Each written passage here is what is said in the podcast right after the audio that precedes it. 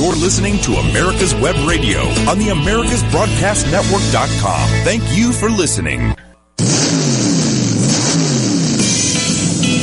You're listening to America's Web Radio. And now, time for the Classic Car Show with Steve Rinaldo and Jim Weber. Okay, we've got Mr. Nick Ellis on the line with us, and uh, Nick, I was uh, thumbing through Hemmings and uh, saw your old ad, and I thought, "Gee, we're in the we're in the same business, or we're on the same page anyway." And uh, that page happens to be that uh, since uh, we started the show 15 years ago, unbelievably, um, there are paper towels in the in the kitchen there. Um, since we started the show, uh, Steve Rinaldo and uh, I really focused in on how are we going to help keep the hobby, the business alive.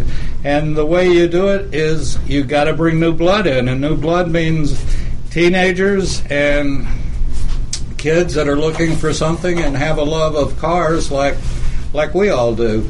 So, as I was going through Hemmings and, and saw RPM, I decided to call, and we we're very fortunate to have Nick Ellis on. He's the program officer for RPM, and he's going to tell us all about it today, and we're prepared. Um, Nick, thank you for joining us today, and welcome to America's Web Radio.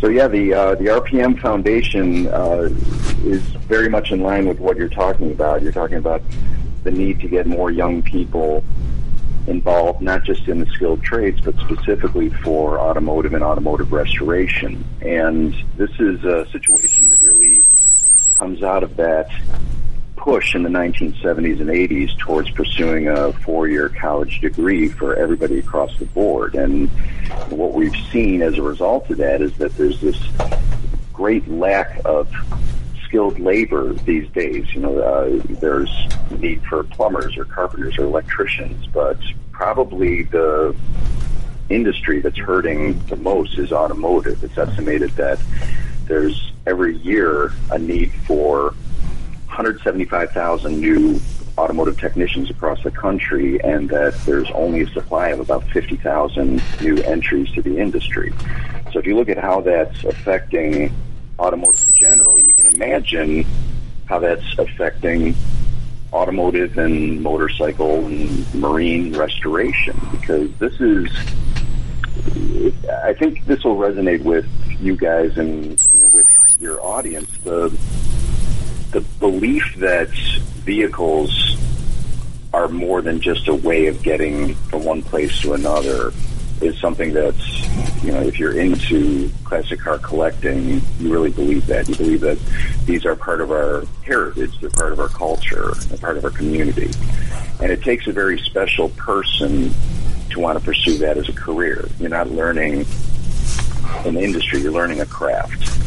So what the RPM Foundation does is we try to educate and inform young people about the possibilities of a career in the industry, and we do our best to support programs that provide educational opportunities for young people. We do scholarship funding. Uh, we've funded McPherson College, which is, uh, if you know, it's the only four-year uh, bachelor's degree program in the country in automotive restoration. We fund Pennsylvania College of Technology, Central Carolina Community College, uh, Alfred State College in New York.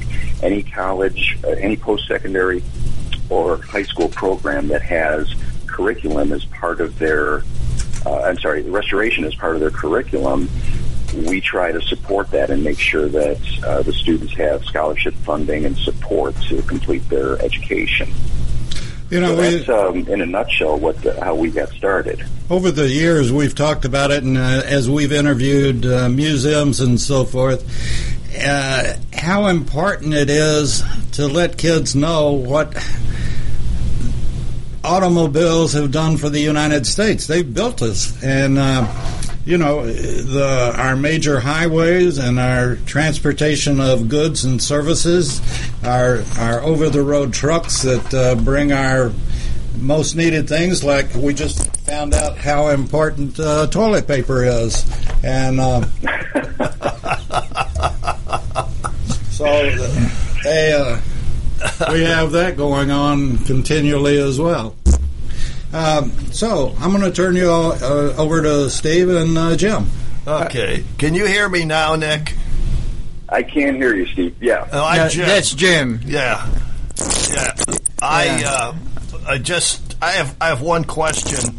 Are you affiliated at all with any of the big car collections and museums? We are. We have a, uh, a partnership with LeMay America's Car Museum, and I You're saw right. that you had Ashley I thought Bice so. on, uh, I- I a- thought a so. years back. Yeah. Okay. Yeah. I, Yeah. I wondered because I think your address is in Tacoma, if I'm not correct, if I remember correctly. Yeah. So if you look at the structure of our organization, there's uh, the larger organization is America's Automotive Trust, which is uh, convener of like-minded nonprofits. So Okay. underneath America's Automotive Trust is LeMay America's Car Museum, the RPM Foundation, and TechForce Foundation. And TechForce Foundation works very similarly to the RPM Foundation in that they support pathways to careers for young people in automotive, but they do it for uh, automotive technology, uh, collision and repair. Uh, so these are the students that are going to be going into dealerships, uh, diesel shops, body and collision repair shops. So it's modern technology, and then RPM uh, tries to foster students uh, who are into classic cars and motorcycles and marine. Okay. Nick, all right, Nick. Nick, you guys don't actually have a a, a, a facility. You don't do you don't do training. You you support the people that do the training, correct? We do, but you brought up uh, an interesting point. We're actually developing right now our own internship and apprenticeship programs. So if you look at if you look at the organizations that we support, first uh, Pennsylvania College of Technology and so on, the if you add up all of the students that are attending coming out of these post-secondary institutions, every year you're looking at maybe 100 students, and the demand is far greater than that. Oh heavens, yes. Yes. Yeah. And then another thing to consider is the entry level pay for this career. Uh, you know, it can be kind of restrictive when you've built up school debt if you if you're you know taking out loans to attend a post secondary.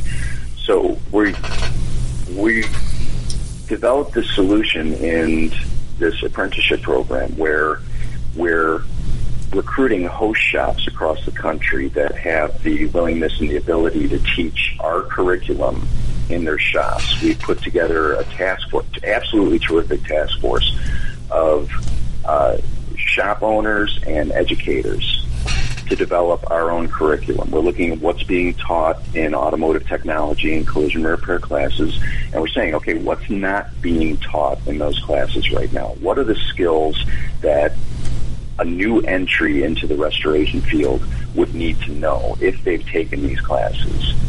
And we're complementing that curriculum with our own task list of you know, you're not learning carburetor rebuilding right now in an automotive technology class. You're not learning how to work with um, with a buck to create a new fender in uh, you know automotive collision repair. So we're taking that, we're going to the host shops, and we're saying, you know, can you teach this curriculum in your shop? And then we're turning to schools, and a critical component of this is finding instructors that understand what I was talking about earlier, that this is not just somebody who's interested in cars. This is this is somebody who really truly loves vehicles and classic cars and our automotive heritage and really wants to learn a craft instead of a profession. Those are the candidates that we want to be taking to the host shops and presenting to the shops and saying, here's here's a, a real rock star, and this is somebody who's going to come into your shop, learn this curriculum that we've developed, and become one of the future craftspeople. So we don't have a facility of our own, but we're working on creating this network of shops across the country that really serve as our educational facilities. Well, well, how you know, I, I did a lot when I was on the AACA and Horseless Carriage National Board. I I did quite a bit with uh, the youth programs like the Hagerty Youth Judging and all kinds of stuff. Yes. And and uh, um, how, how would a how would a young guy that's sort of interested that Grandpa has a Model A in the garage? How how would he? Find out about this. I, you know, I, I know of you, but I don't know about you. How, how would a young guy find out about this? How, how would this get spread to somebody who may have a, a real interest in, in getting into this? I, I, I you know, I, I, see your ad in Hemmings, uh, but I, I, I just wondered how how would a, how would you find out about this stuff? That's an excellent question. It's um, obviously one of the reasons I'm very glad that you all reached out to, to talk to us. Um, you know, we need more partners like you who are willing to talk to us and kind of uh, echo our message out throughout their network. Um, we have a terrific ambassador network. If um, if you're interested in supporting our cause and you know, kind of being our boots on the ground because we're a small organization, we're a small non-for-profit, and uh, we can't afford to be everywhere at once. So we rely on our ambassador network to go and talk to the schools, to evaluate host shops for us, uh, to go to car clubs and different events and spread the word for us. Another huge, huge component of this is, again, what I talked about earlier, that relationship with the instructors because if we find those really dedicated above and beyond high school and post-secondary instructors that understand the need for talented young people and get what we're trying to accomplish, they can pick out those students that are that this is really going to resonate with and you know, suggest to them, you should really apply for this program. You should talk to the RPM Foundation. It's, it's we don't just do um, the apprenticeship and internship programs. We do career services for young people. We bring students to uh, different events to introduce them to different possibilities within the, the uh, industry. So there's a lot that we can offer young people, but yeah, to your point, we need to be able to get that message out there, and for that we need partners like you, and we need uh, our ambassadors and we need our instructors. Well, have you have you considered you know because I, I know a lot of I've been around this hobby for I grew up in this hobby and, and uh, have you considered contacting or have you contacted uh, the major clubs, if you will. Now, see, I'm more interested. I think there's a there's a there's a lot of stuff available for somebody who wants to become a, a Ford mechanic or a Chevy mechanic or Toyota or whatever. I think there's a lot of that right. that's available. But in the antique and classic cars, now you may keep mentioning Penn State. My understanding is that Penn College closed their program for lack of interest. They uh, they put the program on hiatus, and they, so uh, just a little background. So they used to they used to offer an entire restoration yes, educational track, and they uh, kind of suffered for lack of enrollment. So what they did was, and I thought this was a great approach. They've added it now as an elective at the end of their regular automotive sure. and collision repair tracks. Yeah, Earl so, and I, Earl and I were pretty good friends uh, yeah. Earl Mowry. But but anyway, you know the major clubs like AACA, Horseless Carriage, uh, Classic Car Club of America, Model A Restorers Club. I belong to all of those, and and uh, have been quite involved. And those are the guys. Those are the people that have the biggest far reach in this hobby.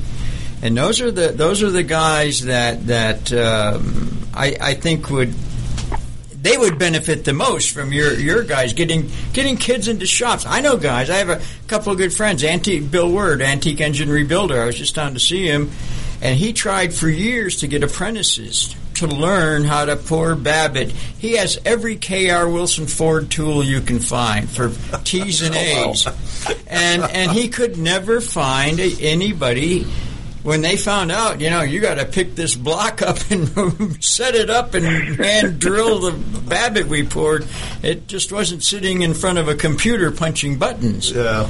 Hey, I just had an idea. Nick, you might think about this. Every year at the AACA annual meeting Correct. in February, they ask for speakers to do presentations for seminars. And that would be perfect for the RPM Foundation. I mean, just what you're telling us on the radio this morning would be to go there and make a presentation to them about your foundation and any, uh, you know, Sure, that's a hand- great idea. handouts And a, and a trade show booth. and a trade show booth. We, it's, it, I don't think it costs anything. I don't know if you've looked well, into that. But yeah, well, as a foundation, I, I, I trust. I'll bet they would. So yeah, you bring up an excellent point, and uh, first of all, that's something that I would love to do. I'd, I'd very much welcome making a presentation, really in front of any car club that wants to hear our message. We have been approached by some of the clubs because the clubs are, uh, like you said, they're a terrific outlet, but they're also experiencing the same issue that we're up against, uh, depending on the club. You know, they their members are starting to age out, and there's not enough young people coming into the clubs. Uh, and and, and Steve Steve's one of the age outers. Yeah, they, I I hate to look around behind me. There's that guy following me from the nursing home or the funeral home with a tape measure. no, no, that's Mrs. Swigart. Yeah, Mrs. Swigart. Yeah, she she used to do. Anyway, she has a big museum up in Pennsylvania. I know Pat real well. And, and Oh, yeah. when you'd meet when you'd meet her, she used to take a tape measure out of her pocket and say, "Ah, you're a size six and a quarter." she was really fun. She was really funny. But but That's like that Clint Eastwood movie where he says, uh, you know, put uh, get get three coffins together. Oh, yeah, yeah, Dirty Harry. Yeah, Um, Yeah. a- Another one.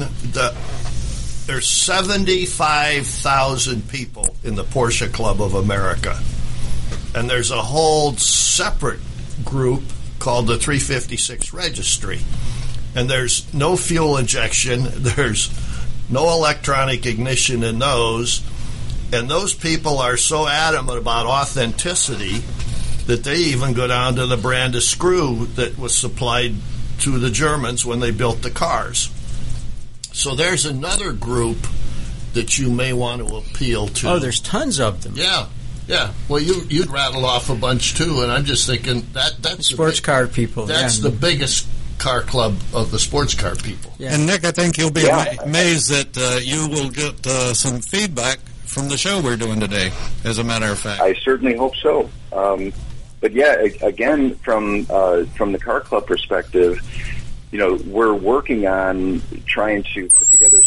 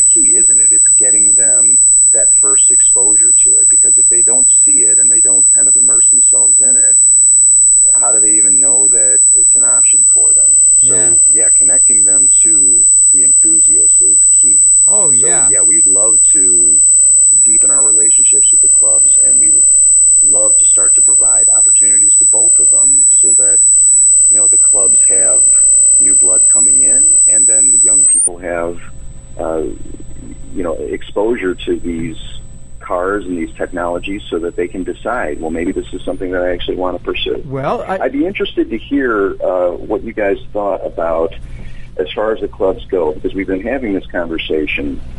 Uh, when you when you look at the clubs, there's a certain sort of exclusivity that with the clubs, where you know, okay, if you are a member of the Ferrari Club of America, how does a young person get involved with that club when the mark that they are representing is priced so far out of a young person's reach? How how do you get a young person integrated with that club? Well- I'd be curious to know if you guys have All a I, if. I was a kid and or I was looking for, I had a business and I was looking for somebody. I don't care that they own the car. They they just need to like uh, uh, Porsche mechanics make a really serious income. Uh, you know, I, would be more interested in in going having somebody that would contact the Ferrari Club of America and let the club take care of it. It's not your job. You you're not you don't own a Ferrari repair facility, but the club knows who does, who's looking, who's good, who's bad, who's marginal, what skills are really needed. I would let the I would let the club be your spokesman for that particular market uh, to get the people, get the young people into the right facility because you can't know everything about everything. No, and, and and Steve's right. There are specialty shops that restore Ferraris, like Bob Smith in Texas and Motion Performance up in uh, Wisconsin. But uh, uh, to go even further, the Nethercutt collection. Um, well, we'll come back to that. We want to take a break, and I've got a couple of ideas for you. So, David. Whether cruising the strip in a 57 Chevy or taking the family on a vacation in a 71 Oldsmobile Vista Cruiser, you need to tune in to Classic Cars with Steve Rinaldo and Jim Weber every Saturday from 8 to 9 a.m. on americaswebradio.com. Hi, this is Steve Rinaldo, host of the Classic Car Show on America's Web Radio. Uh, just talking to you about anti-car insurance. I think that uh, if you're looking for the best coverage for your classic car, consider J.C. Taylor Insurance. They've been our my insurer for years in this hobby and have the top rating of every, all of the insurance companies in the hobby. When you get ready for insurance, call J.C. Taylor or visit Yeah, I'm- I'm sorry, I'm jctaylor.com on the real internet. time hearing. all- Okay, we're of a sudden. going. We'll be coming back in just a second. So You're listening to You America's Web Radio okay, right? on the Americas Broadcast Uh, I- I'm Network.com. Thank you, you okay. for listening. Uh, I think uh, uh, I I think I'm having a hard time hearing. Uh, is Oh. it Steve or Jim? I don't know. How am I doing? we're we're coming back. So uh, hang on. there. Okay. And we're back on the Classic Car Show on America's Web Radio. We're glad to have you listening to us today. And we've got a very special guest on, Nick Ellis. He's the program director for RPM. And if you don't know what RPM is, Google it, RPM Foundation, and find out. And you know, you all have been talking around on uh, on getting kids involved in the, in the uh, hobby of classic cars and restoration and so forth. And, uh, you know, unfortunately, we missed a generation in here uh, that didn't teach their kids about cars. And now it's gotten to the point, uh, particularly with the, the later model cars, where you can't just open the hood and say, here's how you set the timing. And, uh, you know, we need, we really need uh, our grandparents to take their grandkids to the museums and show them what they knew. And, uh, you know, we had a car like that when I was growing up. We had a car like that, yada, da, da, da. And uh, it's, you know, it's got to be a, a combined effort. And we can't let anybody, politically or anybody else, tell us what goes in history books. There should be chapter after chapter of what transportation has meant to this country. And, uh, you know, if you learn as a kid how to work on a car, you're going to be able to work on that truck as well. And, uh, you know, it, it's just a combined package. So Uh, Nick, I'm very glad that uh, you decided to join us today, and we're going to keep going with uh, Steve and Jim. Go ahead, Jim. Okay. I'm so uh, glad to be here. Thanks for having me. All right, Nick, I'm just thinking you you've got some incredible car collections in this country, and as you are fully aware of the LeMay, but you take a look at a restoration shop like JB Nethercutt and um, the Mullin Foundation in California, and then you go to Fred Simeone in Philadelphia, and there's so many more of them around, and they all have docents and and volunteers now, but they've got a few key people. But what happens when those few key people go away? There, there's no apprentice there. I'm never going. Yeah, Forget yeah. it. Well, there's some guy with a big, big stick with a hook on it coming after you. anyway, my point is, there's there's plenty of opportunities. It's just how do you get to them, and that's the key thing. And and I think if you would start with the AACA and that club because that club has so many other clubs integrated with it, or, or people like Steve and me that belong to that, but we belong to other car clubs too.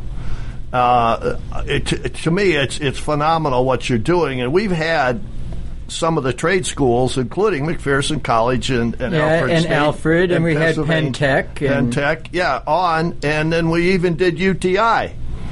And Oh, we, great. yeah, well, well, the the greatest one was when we did their NASCAR school. Yeah. Uh, They- yes. Yeah, they've got a NASCAR school, and boy, that was fun.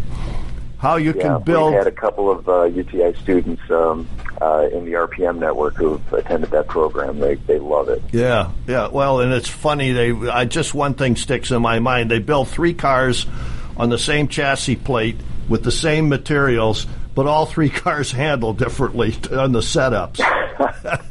and it's just, what I think these cars have And personalities, it's but very nice that they Oh, make yeah. the tire changers wear a mask now Yes, while they're yeah. changing those tires. I mean, that's a. Oh Lord! All right. Uh, uh, okay, Nick. We've been talking.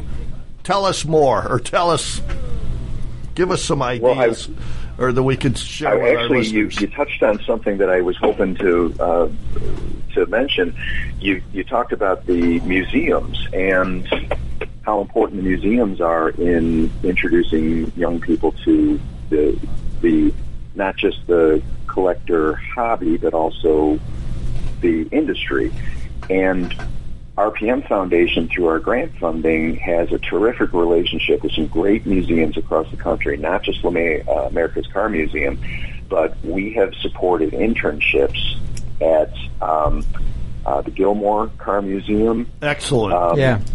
Yeah, at uh, um, Petersen Museum, we just did a really great internship with Auburn Cord Duesenberg Museum. That's, Oh, a, that's a great Super place. excited Yeah, about this that- one. what a beautiful place. They've got one intern, and they're sharing the intern between three museums in that you know intern in that museum row that they have right there in Auburn. Right. And I love that because that's taking you know the administration of the intern and the funds that we were able to to supply for that intern, but that intern is getting exposure to three completely different types of vehicles, and the, all three museums are getting the benefit of having this intern on their premises. So there is that new generation of museum curators and uh, collection managers coming up through that internship network, and I'm very, very uh, reassured by that because the museums are vital to maintaining a young person's interest in this industry. Nick, uh, back to RPM. I doubt that we have a lot of kids listening today. Uh, I don't know. Steve sort of runs them off with his uh, cane and uh, walker, but anyway, uh, we probably have some grandparents and some parents listening. So, why, what what is the process of working with you all from a young person's standpoint and finding out about an internship and so forth? Yeah, that's a great point. Just visit the website, uh, have the have the young person sign up for our mailing list. We're always putting out information about our uh, our scholarships, our programs, the apprenticeship program and the internship program. Uh, we've got um, the ability to text information to, you know, one of the funny things is, you know, I'm, I'm discovering that young people aren't really using email. And, you know, to me, I'm, I'm, you know, coming up on 50 years old and that was a, a new exciting technology to me at one point and now that's, you know, kind of gone the wayside. So we're adapting as much as we can to appeal to young people and communicate the way young people do. So the key is if you, you know, if you have a child or a grandchild that you think has an affinity for this, put us in touch with them. We're very, very personal with them. We, you know, we talk one on one with them about what their goals are, what their aspirations are, and then once you're a part of the RPM network, you're part of the network for as long as you want to, as long as you want to uh, participate. We will introduce you to other people in our network that can help you along your career, and uh, you know, it can be a life changing relationship. I just connected uh, a young UTI student with one of the um, people at uh, Singer Vehicle Design in Oh. Los Angeles, and I don't know if you're familiar with Yes. Singer. They take Porsches from the late 80s and early 90s, and they turn them into supercars. So this is a amazing company, and here this young person came in, and he had an affinity for Porsches, and he was attending UTI, and he's this bright, personable young guy and I immediately thought of Singer for him. So we can do that for people at all different levels. We just need to make that first contact. So if you've got somebody that you think would benefit from the RPM network, please have them contact us, uh, reach out, and we're happy to talk to them personally. All right, Nick, give us your email address and your phone number, please. My email address is info, or I'm going to give you the RPM email address because Right. that comes to me anyway. It's info, info at rpm dot foundation. And the phone number is 855 537 4579. And And if you want to find out about us online, you oh. just go to rpm.foundation. okay, excellent. Now, at the end of the show, I want you to repeat that again in case one of us old guys couldn't write fast enough. Yeah, yeah my quill ran out of ink oh, halfway through. Yeah, yeah, yeah. Hey, are you still using your abacus? Huh? No, no, I sold that and I got a Ferrari instead. Oh, okay. I'm, tell- I'm driving to Texas to get it fixed. What are you talking about? you know, you're you're joking, but I learned on a manual typewriter how to type. So I'm still, when I sit down at a, a computer, I still hammer the keys as hard as you used to. On. No, no. It's a, uh, what do you do when you take the swing at the uh, page? Uh, uh, Yeah, the carriage. the carriage. Okay, oh yeah, I remember that in typing Yeah. class. I remember all the cute girls in c- typing class. That's why I went. I just smacked the monitor across the desk. Yeah. That's a good idea. Uh, that, that, that helps. yeah. That yeah, helps. yeah. He says he's coming up on fifty. Hell, Oh. he says uh, he's a kid. Yeah, Yeah. You, you wouldn't enjoy this company particularly. No, no, I gotta go to the. I gotta go get some water and take my morning pills. Takes me twenty minutes. This group, this group knows the first heaters in cars when they, they were heating the bricks by the fireplace and then putting them in the cars. Oh, they had a open co- the- the, the brass cars had a coal little a coal thing in there yeah. in the back. You got to Well, I was- you got to remember. Trying to, I was trying to describe to somebody. Do you guys remember on the Model A's there used to be that accessory exhaust manifold that had the flow through that would heat air Yes. and then go through a vent. Yeah. Yeah, a in hole in the and that was- firewall. That was, the way to get heat into the car. Yeah, it was so, and it gets. I have a Model A, and it gets so hot in that car. Yeah. You can't stand it because there's yeah. It, it has a. The, if you get the actual period one, it has a waffle on the top, and it gets so Yeah. hot in that car you can't stand to be in the thing. Yeah. Um, and didn't they used to have um, a little picnic set up where you could put um, um, uh, like a little metal container on top of that, and it would heat up Yeah. food when you were on your when way? you if you go to the Model A Club's convention, they they have a manifold cooking contest. They have a manifold cooker, and they have a contest in who can make the best meal yeah. on the, on the manifold cooker. Yeah, and you remember the water bags they used to hang on the front? Oh yeah, I do. Yeah. No, I don't remember that. Ah, well, yeah. see, yeah, you're a kid. there was literally a canvas bag that you hung on the bumper when you went across the Lincoln Highway, and in case your car overheated, because back then, well, this was after thermosiphon, but not too Yeah, many new stuff. Yeah, they had thermostats. Yeah, New stuff. Yeah. Yeah, I think right. They were doing that back in the fifties. Yeah. they yeah, oh. I you know, like I said, I, I can I can put you in contact with a, a lot of people. Another one that I, I think is worth You'd- calling. You'd be amazed at the contacts that uh, Steve has at the nursing home. Yeah. yeah. Yeah, I get the All bingo. pudding pri- I get all the prizes for bingo.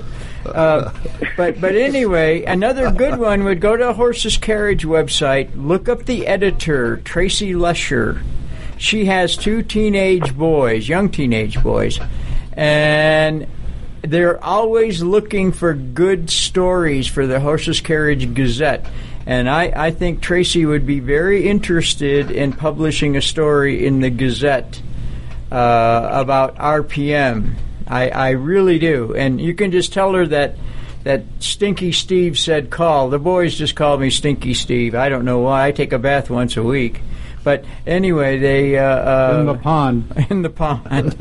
but but yeah, yeah call look, look up Tracy. She's another one after Steve Moskowitz that that has a, a vast reading, and so does Natalie Weaver, who's the editor of uh, uh, Model T Club International magazine, and that's a big that's a pretty big club too. And and those That's those great. three right there can can you you can get in touch with uh, with a bunch and I can't remember who the current editor of Model A Restorers Club is, um, but but uh, Steve can tell you who they are because everybody it seems in this hobby that most everybody who is uh, in we'll just say you know belongs to a, another club also is a member of AACA. Uh, because that's the grant, that's the umbrella organization. Yep.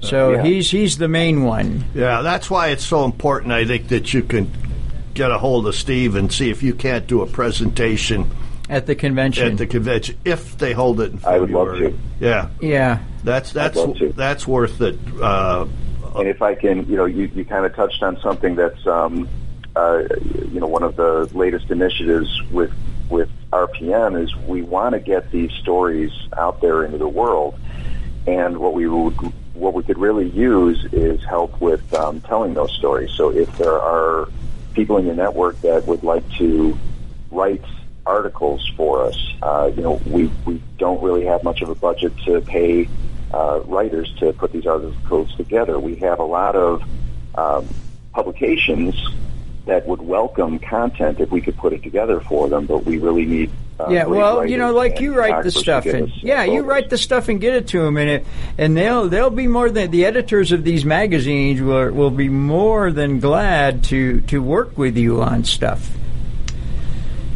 Yeah, we f- we find that, but uh, they they usually are looking for kind of a finished article. So if um, you know if you've got people in your network that would like to donate some uh, some writing time to us, I'd be very appreciative. Of that. Well, talk to the editors. They know who. They know who. They they they know who they are.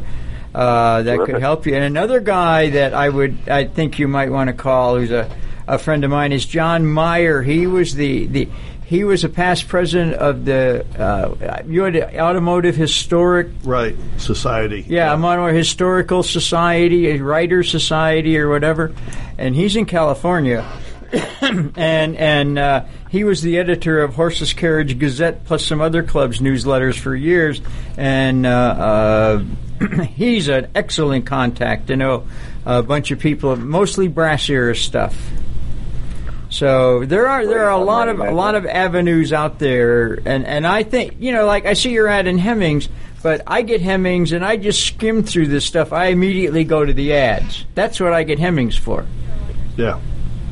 Um, one other thing, when you contact Steve, find out. Uh, he probably will know this quicker than anybody, but Steve Moskowitz, yeah, the other national conventions of some of the bigger clubs Yeah. Well, Horseless Carriage has a big convention every yeah, year. Yeah, and um, I, the other one that I'm thinking about is the Cadillac LaSalle Club or the Thunderbird Club because both of those Those clubs, have big conventions. They- and yeah, they and, have- I know the guys there. yeah, and they have big publications, and I'm sure there's this, there's a bunch of Chevy clubs and Ford clubs.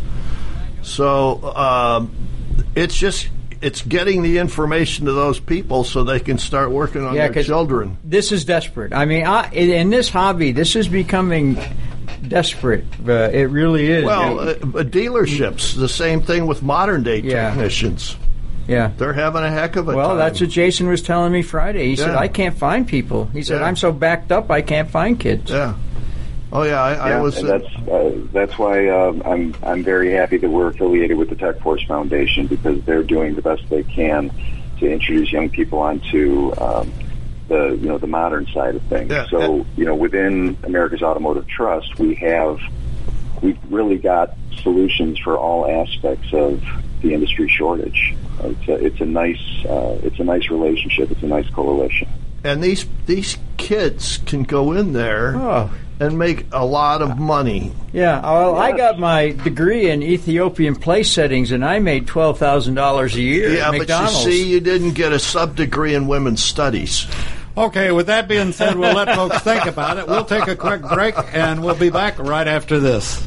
Hi, my name's Steve Rinaldo, host of the Classic Car Show on America's Web Radio, talking to you about antique car insurance. Uh, in this hobby uh, that I've been part of for years, not all insurance companies and insurance coverage is the same.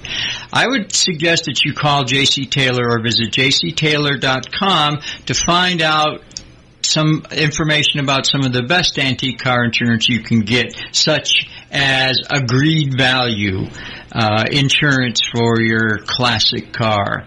Again, if you're when you get ready to to uh, insure your classic. Classic, antique, or even your street rod, call JC Taylor Insurance or visit jctaylor.com. My name is Kyle Hayes, a motorsports student at Alfred State College. Every year, Alfred State students compete in the Great Race, which is a cross-country time endurance rally for vintage vehicles. As you can imagine, it's pretty costly.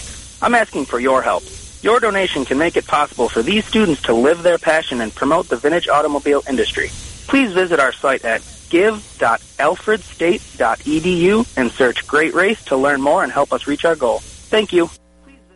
You're listening to America's Web Radio on the AmericasBroadcastNetwork.com. Thank you for listening. And we're back on the Classic Car Show. Our guest today is Nick Ellis. With he is the program officer for RPM, and uh, I, you know, we're we're talking about the importance of young folks finding out about the business. And as you all were talking, and, and Steve was talking earlier, that uh, you know you can walk out of these schools and you got a fi- six-figure job in front of you. And uh, depending on how you do, it can even be better than that. So, you know, it's uh, maybe we should just in your ads you should just put dollar signs and say are you ready to make a great living and uh, yeah. you know that yeah but you know when when uh, when the three of us were growing up that would make a whole lot of difference today i guess with the culture change or whatever it is uh, uh, I don't know that they care about money like uh, like the three of us did, but uh, anyway, it's it's a heck of an opportunity for kids to, and it and it's not just in the classic car industry. It's in every industry from arc welding up and down the gambit. You can if you're we used to call them trade schools, and oh my God, you would go to a trade school? You have to go to a four-year college and learn nothing. Um, but it's changed. Things have changed, and uh, we certainly, I certainly appreciate what you all are doing. Thank you. So I've had some um, some great conversations with instructors at those trade schools, and it's it's great to talk to. I, I keep coming back to the instructors being so vital to this because they're really the ones that they can they can pick out a young person who really has an affinity for this type of, of work and really nurture them and put them down the right path. And they they you know they address that issue of you know, the perception that shop class, you know, in the 50s was like, you know, where you put the bad kids. Okay, these are the ones that are going to cause trouble, so let's stick them in shop class. And the difference between that perception and reality couldn't be more stark. The kids in who excel in shop class, they're very, very bright kids. They just learn a different way. They're tactile learners. They need to have their hands on things and they need to visualize what they're working on. And, you know, they're brilliant young people.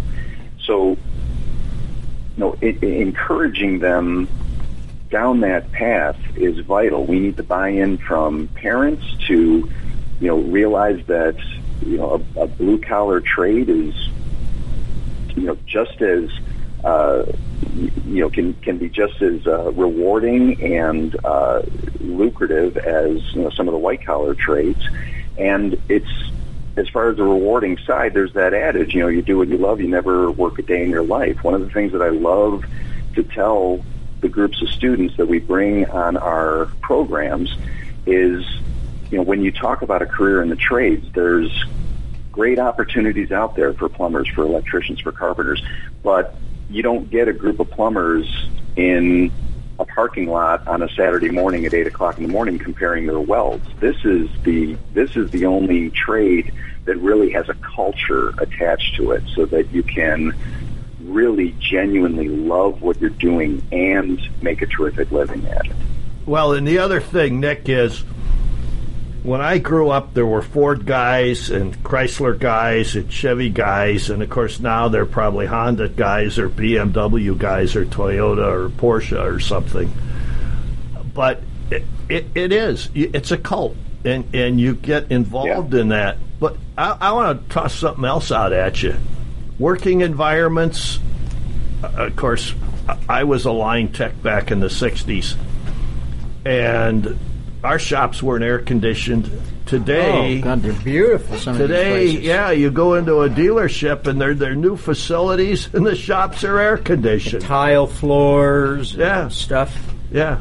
Yeah. And isn't that something? Yeah, that's a that's another part of the perception that really needs to change. That you're going into this cave and you're you yeah. know, and that you're going to be working under these terrible conditions. You know, that's a perception that was formed before there were you know regulations on the industry for safety and uh, yeah. and for longevity yeah. of the workers. I used to wear so, a miner's. Yeah, you I go into a lot of shops helmet. and they're absolutely spotless, clean, oh, and yeah. you know pleasant, and the noise level is uh, is you know well, uh, very tolerable, and it's a genuinely nice place to work. Yeah, all you got to do is watch one of Jay Leno's videos and look how beautiful yeah. his place is. yeah, but Nethercutt, I I was in Nethercutt. I'm going to say probably 15 years ago. I had a private tour of that.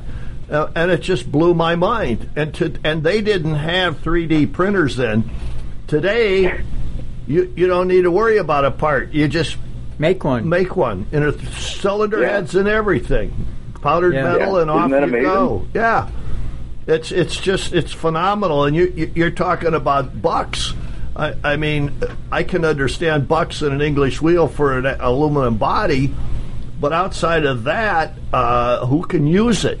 And and there are guys that need that today because some of these old cars, the alloy bodies are so messed up, they literally have to recreate them. Well, yeah, yeah. yeah. So uh, there's so many aspects of this trade that you can get into, and we a long time ago interviewed a guy that had a uh, Fay Butler, the the metal guy that teaches oh, classes. Yeah. yeah We've interviewed him. What I mean, you go up there for two weeks. What what an education, and and that's all supplemental to what you would learn in one of the schools like McPherson. It's sort of like fine tuning. And exactly, yeah, uh, it's it's just wonderful the, the creativity that's going on today, and it's just we got to got, got, got to expand on it. Yeah, we've got to get these kids excited about that because it, it, you know, when I grew up, you had to have a house and a car. You had to have a savings account. That's, that's I had a car and a tent. Yeah, a tent. Yeah. the car was more important well, than the house. You drove a TC with a kerosene heater. That's in the true. Winter, I did. So, yeah, I did. But goofy. But my my point is, they look at things differently today, but you still need the same things. You still need housing. You know, again, back to our earlier point that the way we, the only way I think that we're going to get to the kids is through their grandparents and possibly their parents. But there's so many parents today that wouldn't have a clue how to change a tire, much less know what's under the hood. How many But- of them have had a flat tire? Yeah. But That's- you know, that's so true, yeah. I, I think our target, your target, our target, your ads should be grandparents. You have an important job to do, um, and let the grandparents work on the kids because we're not. You and the three of us aren't going to be te- you're not going to be touching the teenagers, and there's so many teenagers today. I lived and breathed from the time I was seven or eight years old to get my driver's license. All I wanted to do was get a car and be able to drive. And uh, today, kids, yeah, I'll, They don't care. You know, I don't care whether I drive or not. Let mommy take me, and uh, it, it's incredible. I don't, I can't understand it. But so we have to get to the. I think it's the grandparents. I think we've already missed the boat with the parents, and we have to get to the grandparents. Yeah. Nick, Yeah, because you don't hear a lot of stories of um of you know, young people getting into this interest in this industry because they you know they picked up a magazine or because they stumbled across something on their own. Most of the time, when you talk to somebody, it is a parent or a grandparent who introduced them to it. So those influencers in a young person li- person's life are vital. So if uh, you know, again, if you're out there and you're listening to the program, you've got somebody uh, in your family or in your circle of influence that you think would have an affinity for this, please bring them in, you know, and and introduce them to it. It might be, it might take a while for it to take hold. Be patient, you know, show them how the uh, show them how the technology of the time works. Show them the appeal of you know the design and the function of these cars. Like it's if you look at some of these some of the design on these cars, it's a, it's a work of art, and if you can appreciate that, and if that resonates with you, you know, there, there's no stopping you from that point. You can you can go on to a career in this and truly love it. And I want to touch a little bit on what was uh, said before about you know in in you know uh, uh, in the past you had to have a house and you had to get married and you had to have a car by a certain age. And if you look at the trend, people are buying that first house later and they're getting married later and they're having kids later in life. And it's interesting to watch that kind of follow along with the trend with the push for a four year education and a degree. So you would think that there's a correlation between getting out of college, having all this debt, having to pay off the debt, and then starting your life. Nick, I'm going to have to. Uh, I'm going to have to interrupt you. We have run out of time. I told you it went fast, and uh, we are out of time. So, Oh. thank you so much for being on. You got me and, uh, talking. yeah. Thanks, Nick. You're the best. Yeah, Can I'll, we, uh, I'll, uh, I'll call you and uh, we can we can talk a little bit. Can uh, can we invite you back? Absolutely. Have me back as many times as you want. I'm so happy to, to be here, and I had such a terrific time talking to you guys. Thank you. Thank you. Thank you. Bye. You're listening to America's Web Radio on the AmericasBroadcastNetwork.com. Thank you for listening.